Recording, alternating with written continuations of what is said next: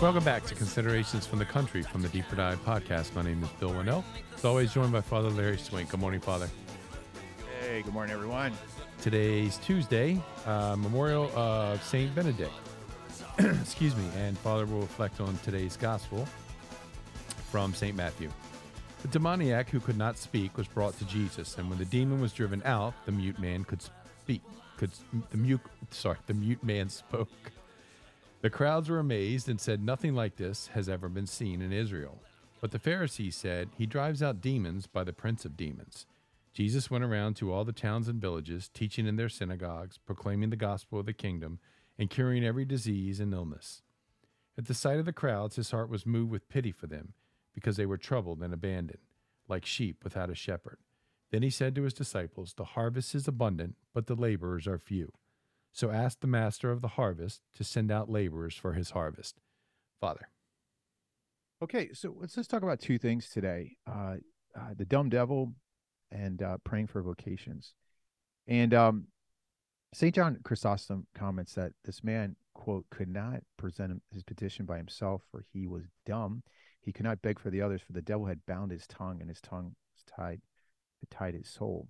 As a homily he gave when he was alive. And um, you know, uh, in demonology, there are certain demons actually called mute demons or dumb demons uh, that uh, just don't speak, and they uh, they're very hard to apparently, according to exorcists, to get out because you know they don't reveal anything; they just are quiet. And um, but that, but for us, I mean, Saint Josemaria and other saints have also sort of identified that for us, the this dumb this uh, dumb demon uh, is any any sort of uh, presence that ties us from seeking help or putting our problems out there to Christ and to um, the necessary means of sanctification.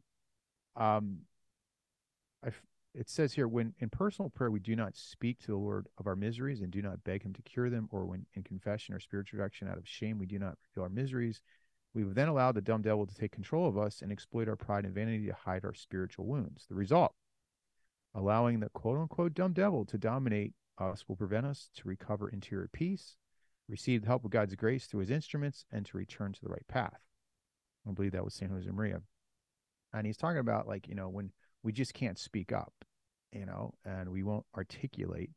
Uh, I find sometimes um, men struggle with this more than women as articulating their problems uh, verbally to others, you know, because we're trained not to reveal our weaknesses. Women are actually very good about doing this, and sometimes too much. You know, you know, with too much information. But there's something. There's an openness, I think, to women more so than men with seeking help, and but men especially have to be a little bit more open to healing with uh, and and being sincere about what are the problems that I'm experiencing inside of my soul. Um, and uh, you know, so, but we uh, the positive thing is if we go to Jesus um, he'll heal us. And St. Josemaria goes on to say, May we never lack the straightforwardness to acknowledge this and open our souls to our Lord and the tabernacle and spiritual direction. And he goes, God allows for our weakness and always forgives us, but we need to be sincere to repent and to struggle to rise up again. You know, so just, I think the first thing is never let the devil tie your tongue when something needs to be said.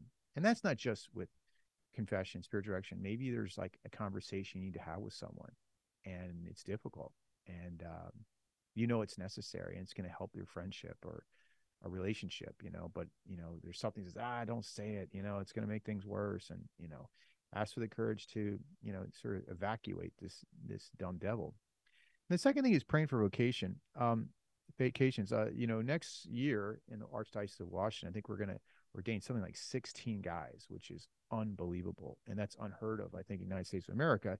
But years ago it was like twice as many every year I mean, every rectory had six priests, five priests, and everyone had their particular job, and it was just a lot of fun. And you know, priests were so prevalent, and there was enough to go around, and uh, you know, there was never a, a lack of availability to find a priest for confession or spiritual direction or just a guy to go play on the playground. You know, maybe he's younger priest with a youth group, you know, and all this other stuff. And but now we just, you know, most parishes find themselves just struggling to for a guy to run you know, a parish or two or three. Some of my friends in other dioceses, you know, they they're running three parishes at once, and um, we got to pray for vocations. Our Lord says the the uh, the harvest is plenty, but the labors are few. Pray that God will uh, provide, and uh, I, I found that in places where there's um, Eucharistic adoration, um, there's usually a, a, a, sort of a, a surge of vocations. That you know, uh, there's a camp out in Southern Maryland uh, called the St. John Summer Camp, and also there's one at Sacred Heart now, Sacred Heart um, Summer Camp, and uh, a lot of these summer camps. They're one of the things that the the workers have to do, or they're paid to, is that part of their work is to do a daily holy hour or a time in front of the Blessed Sacrament. And one of the most miraculous things about this is every year there's like one or two kids from all these camps that join the seminary religious life. It's just like one of those things where, you know, all of a sudden like vocations are popping out because they're they're I guess that that time of silence and contemplation leads the young person to realize, well, maybe God called me to do something heroic for Him, to sacrifice my life to save souls, and and and I think too is that uh, we ourselves, I mean, we if we're if you're struggling or complaining, well, we just you know, father, we just you know, father's just so overburdened, he's never around. Well, maybe maybe just listen to our Lord.